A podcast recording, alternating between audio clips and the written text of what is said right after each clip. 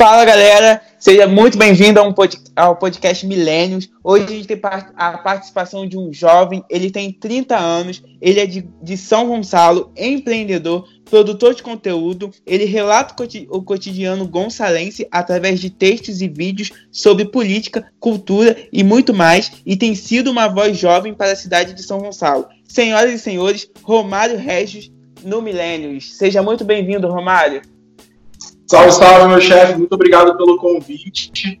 Fico feliz pelo convite, mas sobretudo por você ser um jovem também que está produzindo informação no momento que a pandemia não é só do coronavírus, né? Mas também a gente tem uma pandemia mundial de mais informações. Então é muito bom ver também que tem gente produzindo conteúdo é, sobre questões amplas e diversas com qualidade. Parabéns pelo trabalho. Meu nome é Romário, tenho 30 anos, trabalho com comunicação já há 12 anos Espero contribuir um pouco para vocês aí, diretamente dos bairros mais charmosos dessa cidade, que é o Gradinho.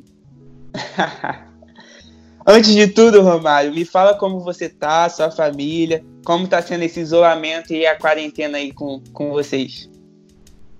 Cara, então, é... eu moro sozinho, né? E muito embora a quarentena esteja conseguindo cumprir, eu tô fazendo a cobertura da quarentena e da pandemia aqui na cidade, né? Então eu estou absorvendo, absorvendo muita energia ruim desse período. Eu estou vendo pessoas que eu gosto com problema. Meu irmão, por exemplo, está confirmado com coronavírus, está com muita dor no corpo, com problemas em relação a isso na área da saúde. Mas eu também estou vendo que tem muita gente adoecendo. Então é, eu estou bem, individualmente eu estou bem, mas a energia negativa do que está no nosso entorno acaba me fazendo estar muito mal, né? É, eu acho que não tem ninguém bem durante essa pandemia, mas é, eu, como estou melhor do que a maioria das pessoas, eu considero que eu esteja bem. Mas é isso, assim, a gente está bem, respeitando a quarentena, meus pais estão respeitando a quarentena e eu acho que é por aí. É, a gente está vendo que o, a, o coronavírus está chegando perto da gente, a gente vai tendo uma, uma realidade mais, mais viva, né? No, no nosso cotidiano. Meu tio também está confirmado, então a gente começa a ver casos na, nas nossas famílias. Cara, é, nessa semana também, com a crise do, do Covid, a gente teve um crime bárbaro na nossa cidade. É, de, um, de um jovem que perdeu sua vida. É, eu sei porque ele estudava na minha, na minha antiga escola, eu cheguei a conhecer ele criança, então tocou muito. E uma das coisas que eu queria conversar com você é sobre o crime do João, que aconteceu agora recentemente.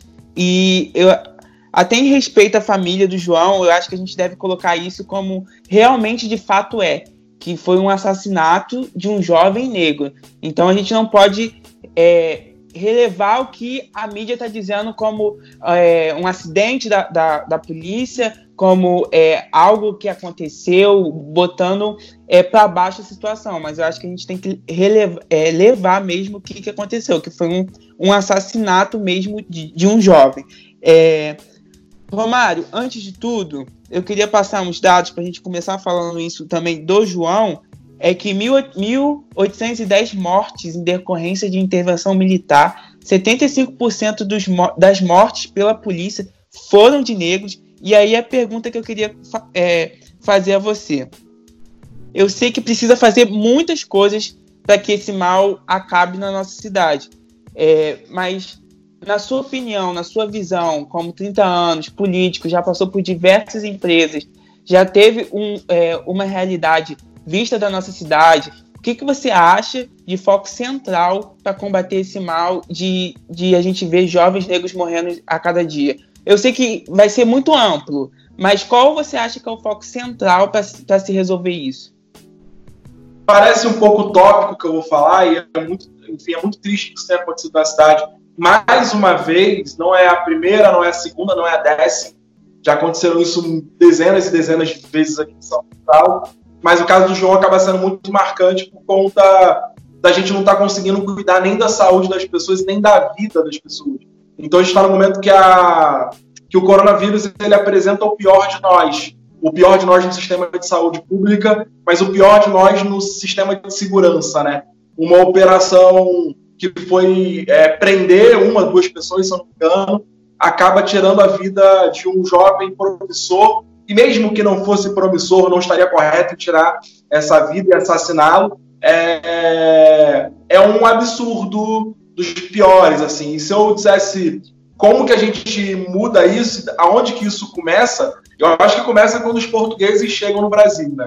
É, eu, eu tenho diversos elementos que eu poderia falar sobre a, a, atuação do Estado nas favelas cariocas, especialmente na minha cidade, que eu mais conheço, mas eu de fato acredito muito que essa desigualdade social e essa, esse assassinato em massa das pessoas que moram em periferia, e aí é, seja em confronto, seja um assassinato direto, uma falha, qualquer coisa do tipo, quem mais morre são os mais pobres e os mais pobres são negros, né? Então acho que isso tem uma ligação direta com a questão racial. Eu acho que isso começa de fato quando os portugueses chegam no Brasil. Eu fiz até um texto há um tempo atrás falando sobre a desigualdade racial no país, que a gente, enquanto povo negro, a gente teve muito tempo aprisionado, tanto no, no campo de liberdade, e isso acarretou a gente ter, ficar preso no campo econômico. Então, quando a gente fala de desigualdade social no Brasil, a gente tem que associar imediatamente a desigualdade racial, porque ao longo da história do Brasil, é, foi o povo negro que teve mais, mais problema com liberdade e, naturalmente, mais problema com a economia, o que dá hoje nessa desigualdade que a gente vê. E essa desigualdade não se dá só no campo econômico, mas se, se, se dá também no direito à vida, né? É, quem é negro tem um direito à vida menor do que quem é branco no Brasil. Tanto que os números mostram que quem mais morre são os negros. E aí a gente pode, ah, mas tem muita gente que vai falar, mas proporcionalmente tem mais negro no Brasil. Mesmo proporcionalmente, morrem muito mais negros do que brancos no Brasil. E morrem muito mais negros nos territórios específicos que a gente conhece. Então, é, o assassinato do, do João tem uma relação direta com a desigualdade econômica, mas sobretudo com a desigualdade racial, que tem levado muitos corpos nossos a não gerar e não ter oportunidade. Eu nasci no Mutuapira, né? É, não sei se você já conhece, já teve a oportunidade de ir lá. Mas fato é que eu consegui, por conta dos meus pais, por conta, depois de trabalhar, a gente conseguiu ir se virando e conseguindo ir para bairros que teoricamente são mais seguros. É, mas os meus amigos de infância, as pessoas que eu conheci ao longo da minha vida, poderiam ser as famílias do João, poderiam ser essas pessoas. Então, a dor do João, e aí eu acho que tem uma comoção geral, depois da, da, do assassinato dele, eu sinto que está todo mundo muito sem expectativa, sem esperança, a energia de todo mundo ficou mais baixa. Então, eu acho que esse caso ele é um caso muito simbólico para nós de São Gonçalo, porque a gente estava vendo há pouco tempo, muito no Rio de Janeiro, isso acontecer com frequência, e os movimentos organizados levantarem esse tema para o debate. Eu acho que o caso do João é esse caso que a gente precisa levantar para o debate. Inclusive amanhã, né? Enfim, não sei quando vai ser lançado o podcast, hoje é segunda, mas amanhã, na terça dia, que eu não lembro qual que é mais, da quarentena a gente se perde, amanhã vai ter um ato na frente da Prefeitura de São Gonçalo das famílias, dos, da, das famílias envolvidas, né? no caso do João, quem era amigo e tudo mais, que vão para frente da prefeitura para questionar é, esse episódio. Convido até você que quiser ir lá, seria excelente. Eu vou estar lá também. E eu acho que é um caso simbólico que a gente precisa ter um AJDJ, o antes de João e depois de João. E, tipo, você falando aí da comoção, ficou nítido, porque eu tava lendo até um texto de um amigo meu que também estudou nessa escola que o João estudou, e, e ele fala que poderia ser eu, ele, ele botando no texto, e aquilo me, me comoveu porque poderia ser eu, o João de uma escola particular, com uma família estruturada, numa, é, numa sociedade ali seleta, numa igreja, continuava, tipo assim, tinha uma vida, e eu falei assim, caraca, podia ser podia ser eu, realmente eu. Eu, eu é, eu me encaixo na vida do João. E ali eu entendi, quando eu li aquele texto, eu falei, caraca. E, e como você falou, bate a, a história do João numa situação é, pandêmica que a gente está vivendo, é, fica muito, muito pesado mesmo. Essa é a palavra, fica muito pesado. E você falou também é, até a questão da saúde. Eu queria fazer é, outra pergunta. Gente, é, que, para quem não sabe, o Romário tem uma página no Facebook e ali ele está botando boletins com alguns números sobre a Covid aqui do nosso município, que é São Gonçalo. E agora começou, é, o Romário, agora começou a sair alguns dados relacionados ao risco de morte de negros. Eu não vi, nem sei se você viu isso, mas você já até comentou um pouco. Que está dizendo que o, o negro em si pode morrer mais do que o branco, o branco nessa pandemia. E aí entra a questão da saúde que você falou. E é nítido, uma, uma crise como a Covid realça a desigualdade no nosso país. Claro, para quem achava que não existia desigualdade, está começando a achar que tem desigualdade por causa do Covid, mas não é por causa do Covid, é que o Covid está realçando essa, essa desigualdade. E aí eu queria te perguntar, Romário, é o que fazer onde o negro, numa pandemia, sofre mais devido a essa desigualdade? Eu, eu acho que você vai retornar para aquele descobrimento novamente, né? Porque o negro sempre, sempre volta. Mas aí o que, que o Estado, o que, que o governo pode fazer para que o negro não, não morra é, mais do que o branco nessa pandemia? Eu acho que a gente precisa separar, até porque no momento de ciência a gente está num país que não está valorizando muito a ciência, acho que tem duas questões. Primeiro, para quem é aquela galera que fala que todo mundo é igual, acho que tem uma questão importante. O coronavírus, enquanto um vírus, é, vamos dizer assim, um vírus fresquinho, ele não vê a cor e não vê a, a, o gênero. Ele, ele sozinho, isolado, ele não tem preconceito, né? Mas quando a gente vai para um país como o nosso, tem uma desigualdade enorme e essa desigualdade ela fica exposta no SUS, na educação, nas universidades, ou seja, no serviço público como um todo, essa desigualdade ela vai se traduzir na desigualdade racial novamente, porque quem mais tem necessidade do serviço público acaba sendo o povo mais pobre, que em sua maioria maçante são negros. Então, é, se você for precisar de um respirador, se você precisar de uma UTI e de um leito, é muito provável que o leito de quem é mais pobre vai acabar primeiro. É, o atendimento para quem é mais pobre vai acabar primeiro. Eu vou dar aqui alguns exemplos que são exemplos, eu acho, práticos, que eu estou percebendo e que eu ouvi porque eu estou vivendo nessa relação com as pessoas. Se você é uma pessoa que mora, por exemplo, em Copacabana e você tem acesso, você tem Covid, uma, uma, uma crise grave respiratória agora, e você está em Itaoca, você teve uma crise grave em Itaoca agora respiratória, as duas pessoas vamos trabalhar num, num, cenário de igualdade, vai, entre muitas aspas. Copacabana uhum. e Itaoca, as duas pessoas tiveram uma crise respiratória. Primeiro que em Copacabana, a pessoa vai ter um acesso mais rápido ao hospital. Muito provavelmente ela tem um plano de saúde. Muito provavelmente ela tem acesso a meios de locomoção mais rápido, carro ou algo do tipo. Então, ela vai conseguir chegar mais rápido no leito de hospitalar, hospitalar para ser atendida. Quem está em Itaoca tem o um problema de e se tiver tendo um tiroteio naquele momento? E se não tiver uma pessoa que tenha carro próximo naquele momento? E se você não tiver é, ônibus disponível, já que a frota foi reduzida. E se você não tiver vaga no hospital público que pode estar já ocupado na cidade. Então aí você começa a perceber que a desigualdade social acaba interferindo em quem fica vivo e em quem fica morto. É, então, é, o coronavírus ele apresenta para nós também essa realidade aumentada da desigualdade no Brasil. Quem é mais pobre, quem é negro, tem menos leitos e menos atendimento à sua disposição do que quem tem estrutura financeira para poder acessar os melhores hospitais ou até mesmo acessar uma rede de relacionamento que de maneira indireta vai te beneficiar a conseguir um leito, né, por indicação ou por algo do tipo. Então é muito. Eu não vi esse estudo que você falou, quero inclusive acessar ele em breve, mas eu acho que a questão do coronavírus ele é uma, vamos dizer assim, ele é uma maneira muito trágica, muito triste, é uma doença horrível. Eu estou vendo as pessoas passarem por esses problemas, mas ele tem revelado o pior lado do serviço público para quem é mais pobre o serviço público ele já é ineficiente fora de períodos de pandemia, mas numa pandemia ele não é só ineficiente, ele é mortal, ele assassina as pessoas. As pessoas não têm o direito de ter vida quando dependem do serviço público para acessar um benefício de saúde ou algo do tipo. Então, é, acho que essa desigualdade racial, social, fica muito exposta quando a gente está nesse momento grave de crise e que vai piorar, hein? Quando a gente acabar a quarentena, isso vai piorar.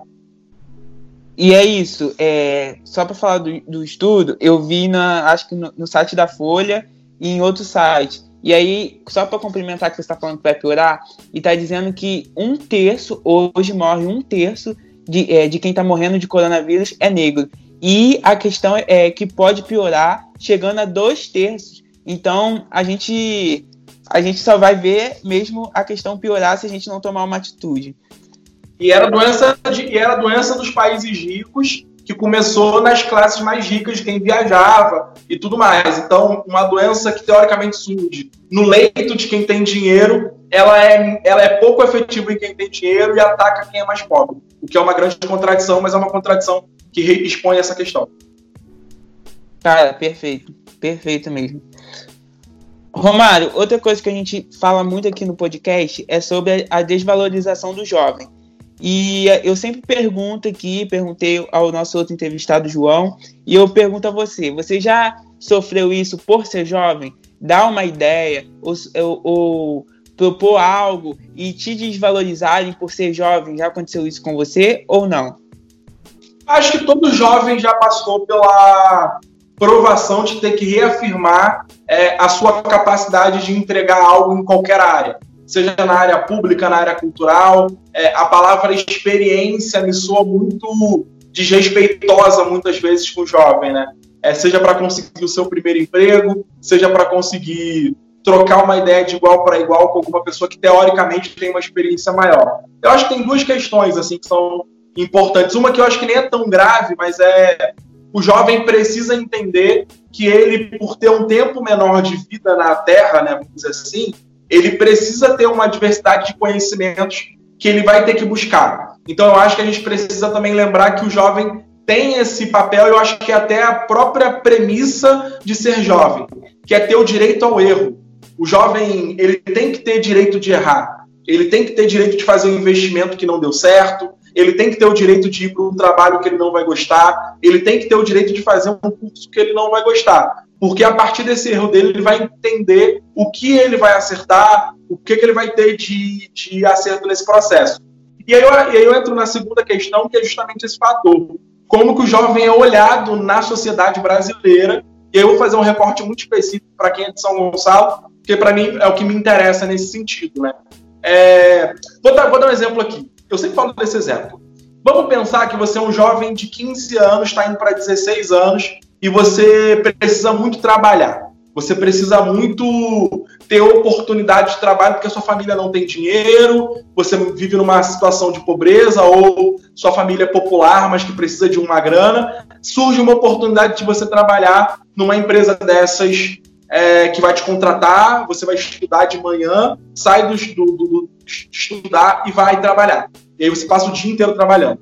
O que, que isso pode gerar? Muita gente vai falar que ah, isso é louvável. E de fato é louvável. É um jovem que está se esforçando para trabalhar para levar o dinheiro para casa. Mas qual a consequência disso? A consequência disso é um jovem que, a partir dos 16 anos, vai ter pouco tempo para experimentar a diversidade do mundo para criar experiência, para criar referência, para poder conhecer o mundo de outra maneira.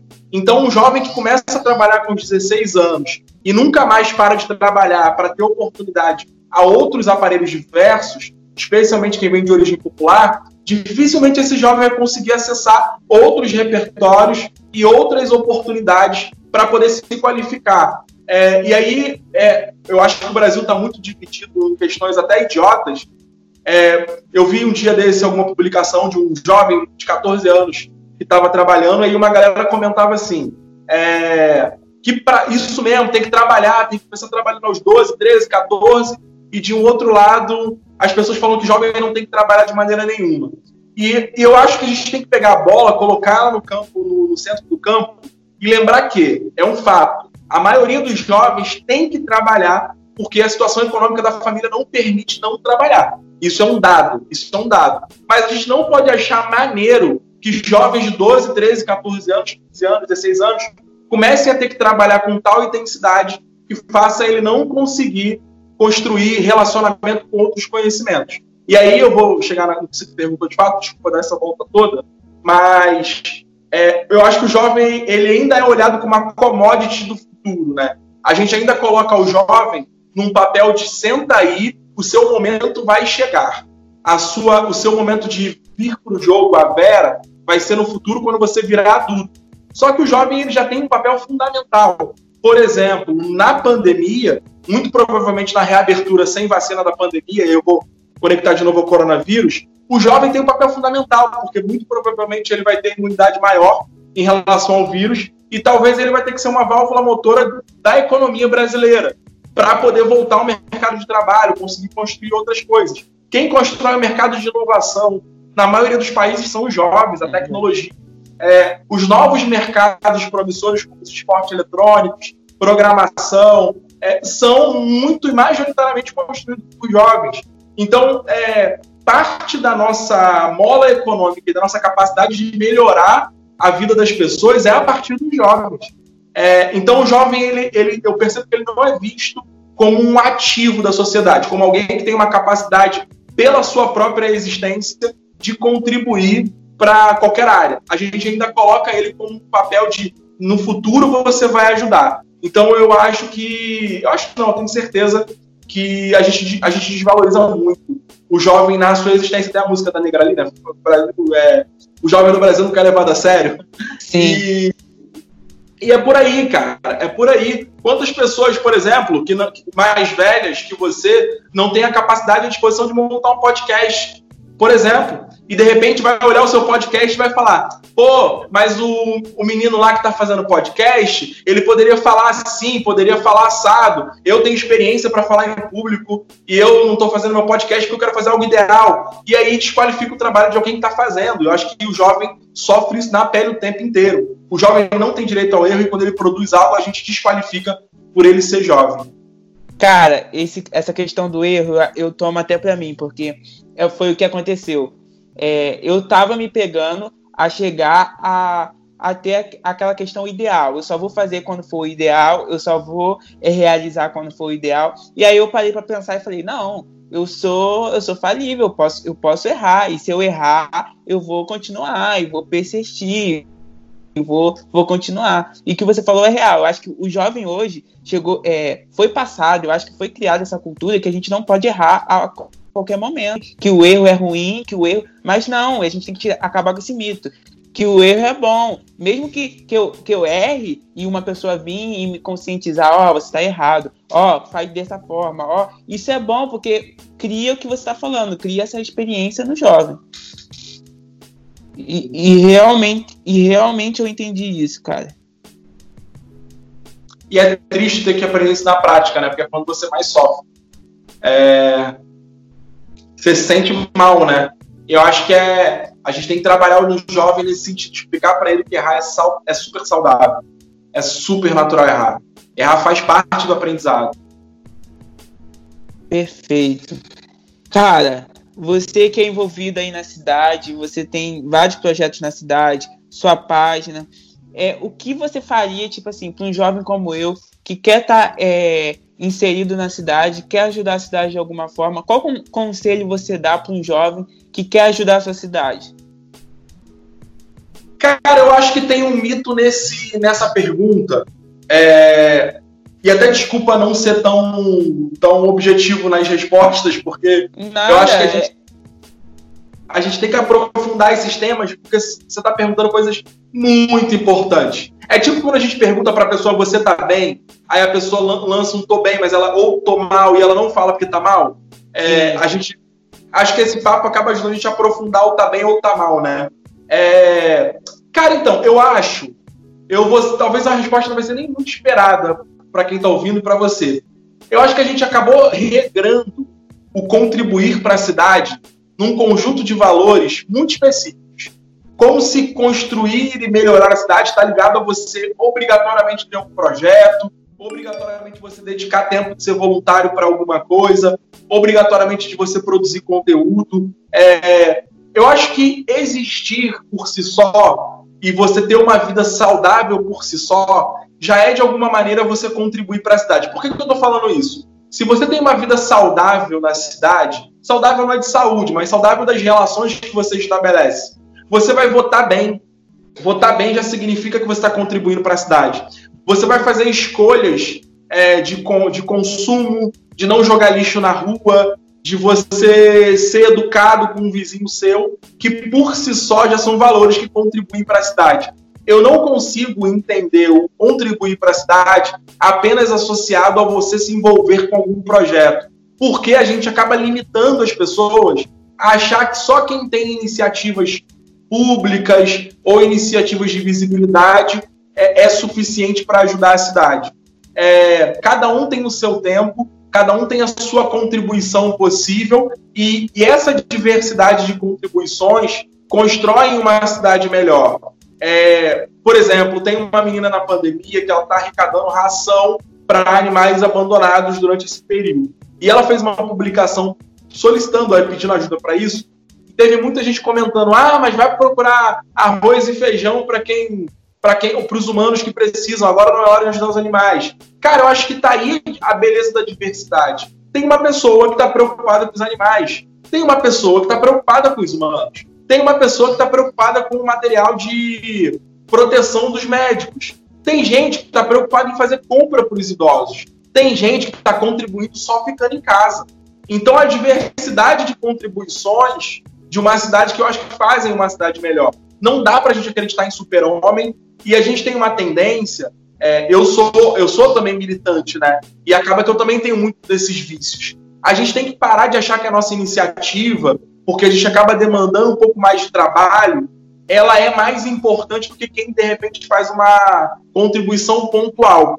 Vou dar aqui um exemplo muito, muito simples assim. Tem uma senhora na minha rua que tem os cachorros aqui de rua e sempre esses cachorros acabam destruindo o lixo.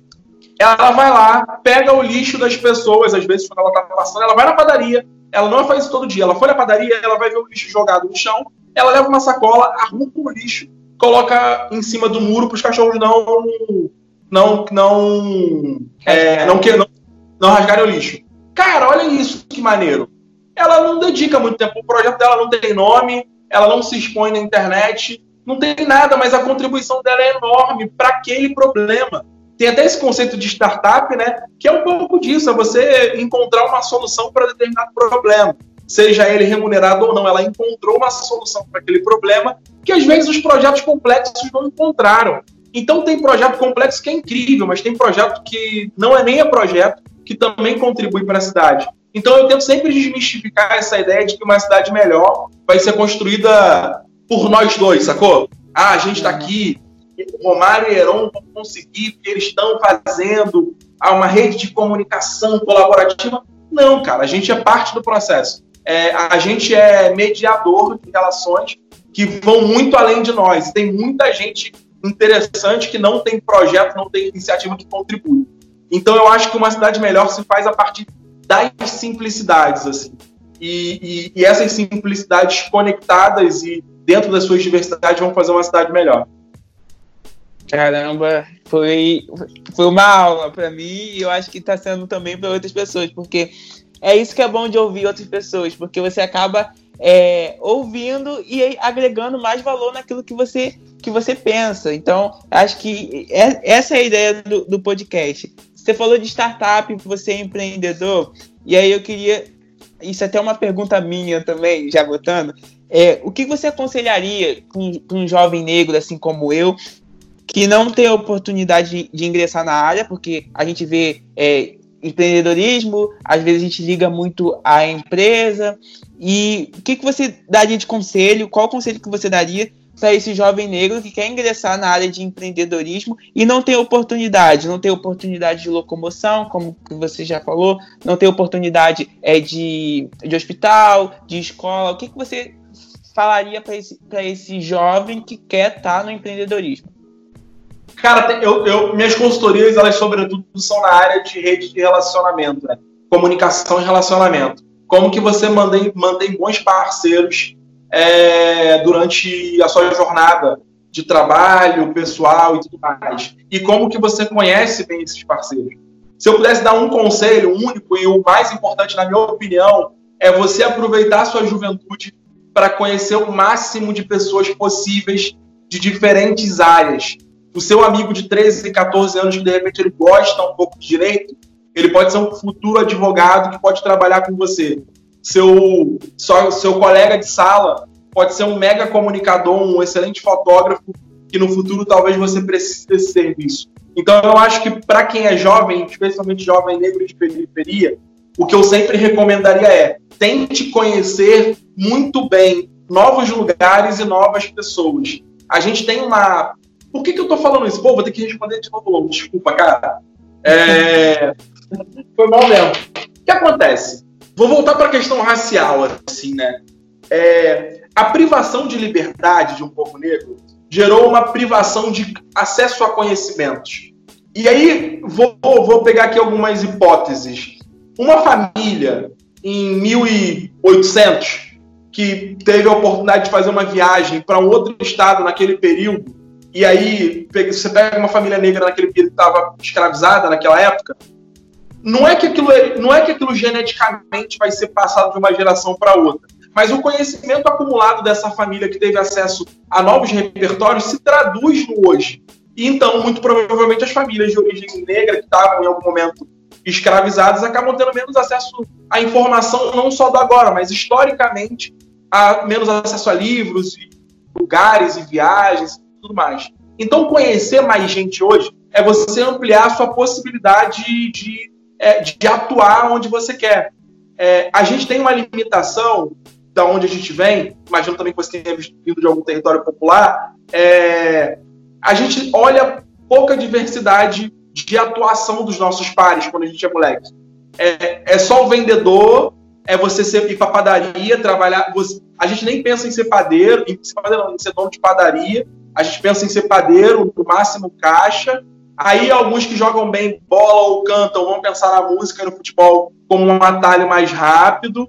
E aí o empreendedorismo, é, que tem relação muito com, com, você construir a sua própria narrativa de vender algo, de construir uma, uma história em determinado setor, ela muitas vezes não te dá oportunidade de escolha.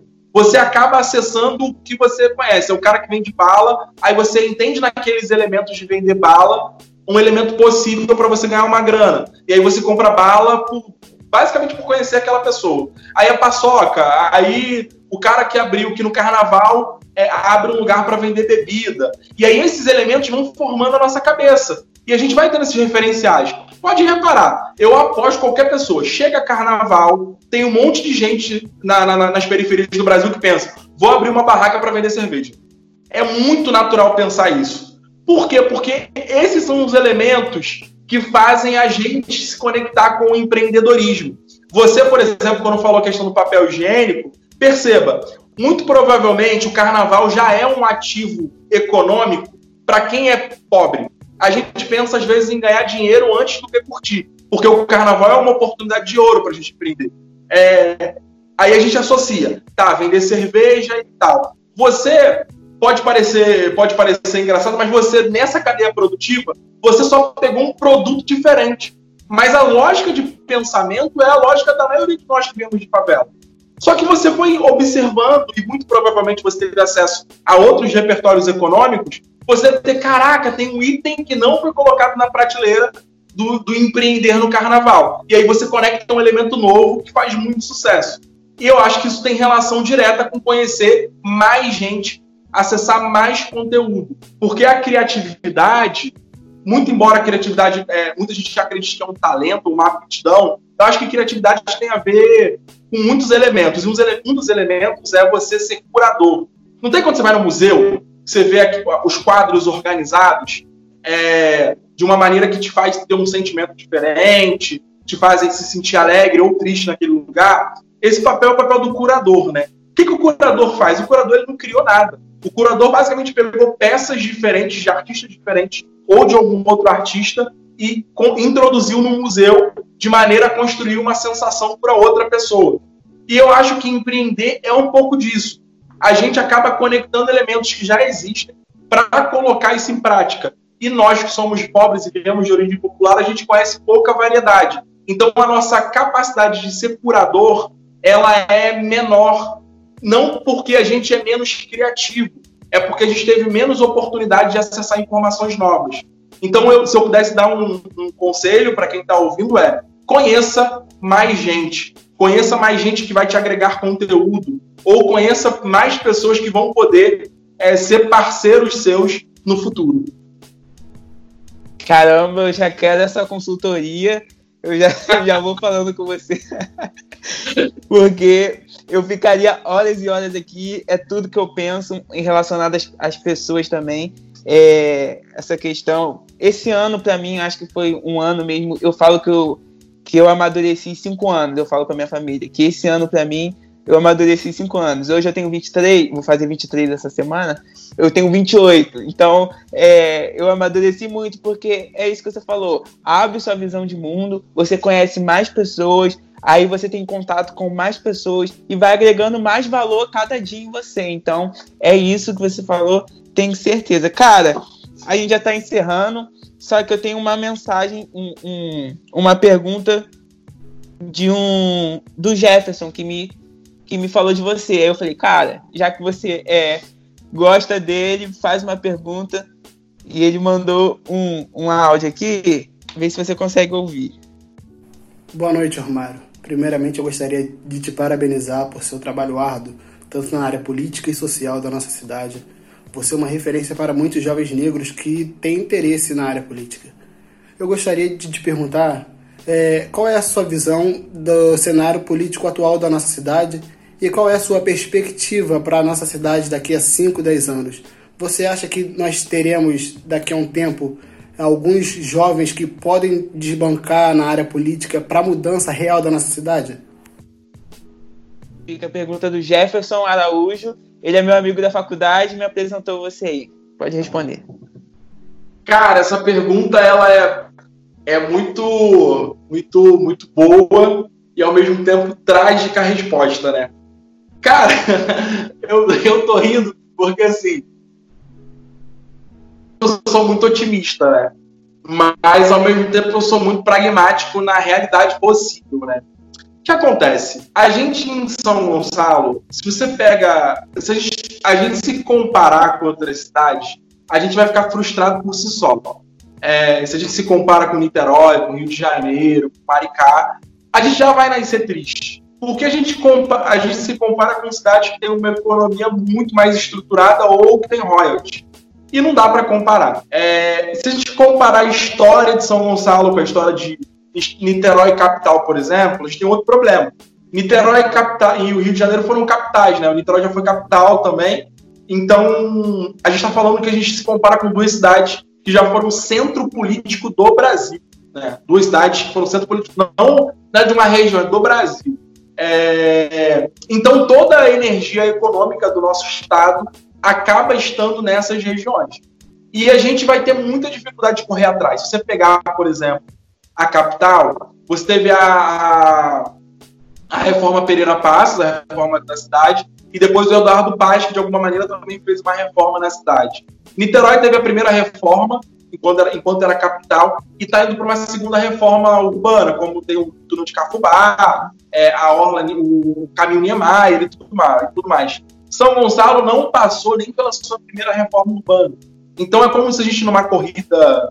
É, é como se a gente estivesse numa corrida, mas que os competidores eles não estão na mesma. na mesma. É, na mesma no mesmo lugar que nós. É como se você pegasse várias Interlagos colocasse uma do lado da outra, e aí a nossa Interlagos é cheia de buraco, a gente está com Fusca com problema na, na, na, no carburador. Do lado você tem uma cidade como o Rio de Janeiro que tem problemas, aí vai ter uma área que tem míssil, vai ter os tiros, mas o asfalto também é mais ou menos, tudo mais. Tu pega Niterói, tá lá em Interlagos, o cara tá com Ferrari, pista toda, toda asfaltada. Então a gente tá. Essa é a nossa corrida. Então, em 5, 10 anos, eu acho que a gente consegue fazer muito pouco para dar esse salto para a cidade. O que, que eu acho da nossa geração nesse sentido? A gente tem um papel geracional que é conseguir preparar para a próxima geração assumir a cidade numa situação menos pior. Eu que estou com 30, eu já estou mais bem resolvido com isso. Agora, quem tem 20, 21, talvez você não, vai ficar um pouco incomodado, que é o seguinte: talvez a sua geração não consiga fazer transformações profundas na cidade. Mas eu acho que é uma geração que tem que caminhar para uma próxima isso. Eu acho que a nossa cidade, a gente tem capacidade hoje, com as nossas qualificações, com a maneira que a gente atua hoje, é, de melhorar as burocracias, os procedimentos da cidade, a relação. a busca por oportunidade, o trânsito, porque até 10 anos atrás, até 15 anos atrás, era uma pessoa do Rio ou de Niterói que abria a porta para quem era de São Gonçalo se conectar com o universo ainda desconhecido, seja da cultura, do empreendedorismo, da tecnologia.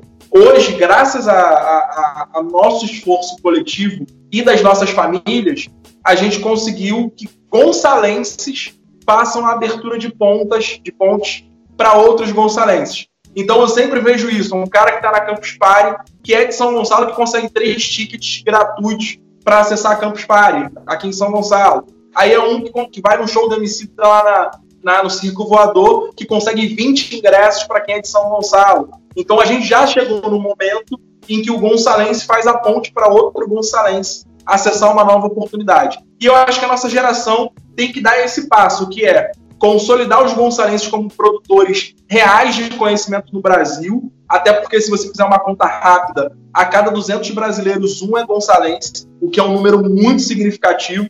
É, isso é muito importante a gente lembrar o tamanho da nossa cidade, e eu acho que a nossa geração tem o um papel de consolidar esse imaginário intelectual de São Gonçalo pelo Brasil e, ao mesmo tempo, gerar uma identidade própria de cidade. E a identidade própria, não quero dizer que São Gonçalo vai ser Pernambuco, ou que São Gonçalo vai ser a São Paulo, é, que São Gonçalo vai ser São Paulo. Mas eu quero dizer que a gente precisa entender o que, que é a nossa vocação para os próximos anos. É serviço, é indústria, é tecnologia, é tecnologia, é cultura. Quais são esses elementos que constroem a identidade de ser gonçalense? Construindo isso, eu acho que a gente começa a manter as inteligências que saem daqui para ficar mais na cidade é, ter mais gonçalense que se forma fora e queira voltar para contribuir. Então, eu acho que os próximos anos é desse desafio. A nossa geração abrir tanta oportunidade para outros gonçalenses que vai chegar uma hora que os gonçalenses não vão precisar sair da cidade para ter oportunidade. Sensacional. E essa questão de voltar para São Gonçalo, eu acho que é até minha, porque eu faço faculdade em Campos e, e eu quero voltar para minha cidade, quero ajudar a minha cidade. Ô, Romário, foi um prazer, cara. Passou muito rápido, a gente já tá aqui conversando há vários minutos. E eu queria que você deixasse uma mensagem aí pra galera, essa mensagem que, que a gente, de tudo que a gente falou, uma mensagem sua pra galera que tá nos ouvindo aí. Cara, quem tá ouvindo, eu tô nesse momento finalizando um podcast e me emociona pelo fato de ser uma pessoa de São Gonçalo que está produzindo isso. E se você está ouvindo até aqui, a gente está falando quase já conversando há 50 minutos, mas no podcast deve estar em 40 mais ou menos aí. É, muitas vezes a gente valoriza muito um conhecimento que não é irrelevante do ponto de vista de nosso, nosso direito de, de acessar besteiras, mas quando você compartilhar uma briga da Anitta e do Léo Dias, você lembra que também tem uma pessoa que está produzindo um podcast para falar sobre assuntos que são assuntos importantes e relevantes sobre cidade, sobre tecnologia, empreendedorismo e que não ganha a mesma valorização para ser compartilhado o conteúdo. Quando você optar em, em, xingar o presidente, que eu também compartilho do mesmo sentimento que você, é, e você gasta energia fazendo essa ofensa ao presidente que é necessária, entendo, mas você não faz o esforço de elogiar o trabalho de alguém que você admira, é, quando você usa o seu tempo para desqualificar alguém ou algo, mas você não usa o seu tempo para poder qualificar e indicar um bom trabalho, você também está contribuindo de alguma maneira para a manutenção da desigualdade social. É, a gente precisa valorizar os nossos, e quando eu falo valorizar, não é só bater nas costas e dizer que trabalho maneiro, muito bacana. Trabalho maneiro, muito bacana, não paga conta, não constrói um projeto consolidado, não gera mobilidade social. Então, se você está ouvindo isso aqui, muito mais do que dizer para você boa noite ou algo do tipo, bom dia, qualquer coisa, é, cara, compartilha a história é, é, de quem está criando esse podcast, compartilha as boas iniciativas dos seus amigos, porque lá na frente você vai sentir falta do seu amigo do seu lado e você pode, de repente, perceber que é porque você não valorizou o trabalho daquela pessoa. Então, valorize as boas iniciativas e as pessoas que estão produzindo algo que vai gerar mobilidade em algum nível. Isso é fundamental. E queria te agradecer pelo convite. Qualquer coisa que precisar, eu estou à disposição. E sucesso para o seu trabalho aí. É, longa data aí. Valeu, cara. Só pra gente encerrar, eu tenho três perguntas. É, vou falar três frases e você completa aí pra gente. É, o mundo. O mundo é muito problemático. Todo jovem. Precisa ter o direito de errar. Eu sou. Sou papagoiaba. Muito, muito obrigado, Romário. Eu já quero te agradecer por tudo, cara. Eu acho que aprendi muito, muito ouvindo isso, ouvindo todos os seus conselhos aí, todas as suas opiniões. É, é para agregar mais valor, acho que, na vida de quem vai estar tá ouvindo a gente. Então, muito obrigado, Romário. Valeu. Cara, se você estiver ouvindo, até aqui. Muito obrigado por ter continuado. E tira um print aí agora do seu celular, compartilha nas redes, marcando Neveserão, e eu vou ter o prazer de estar compartilhando. Muito obrigado e até o próximo episódio.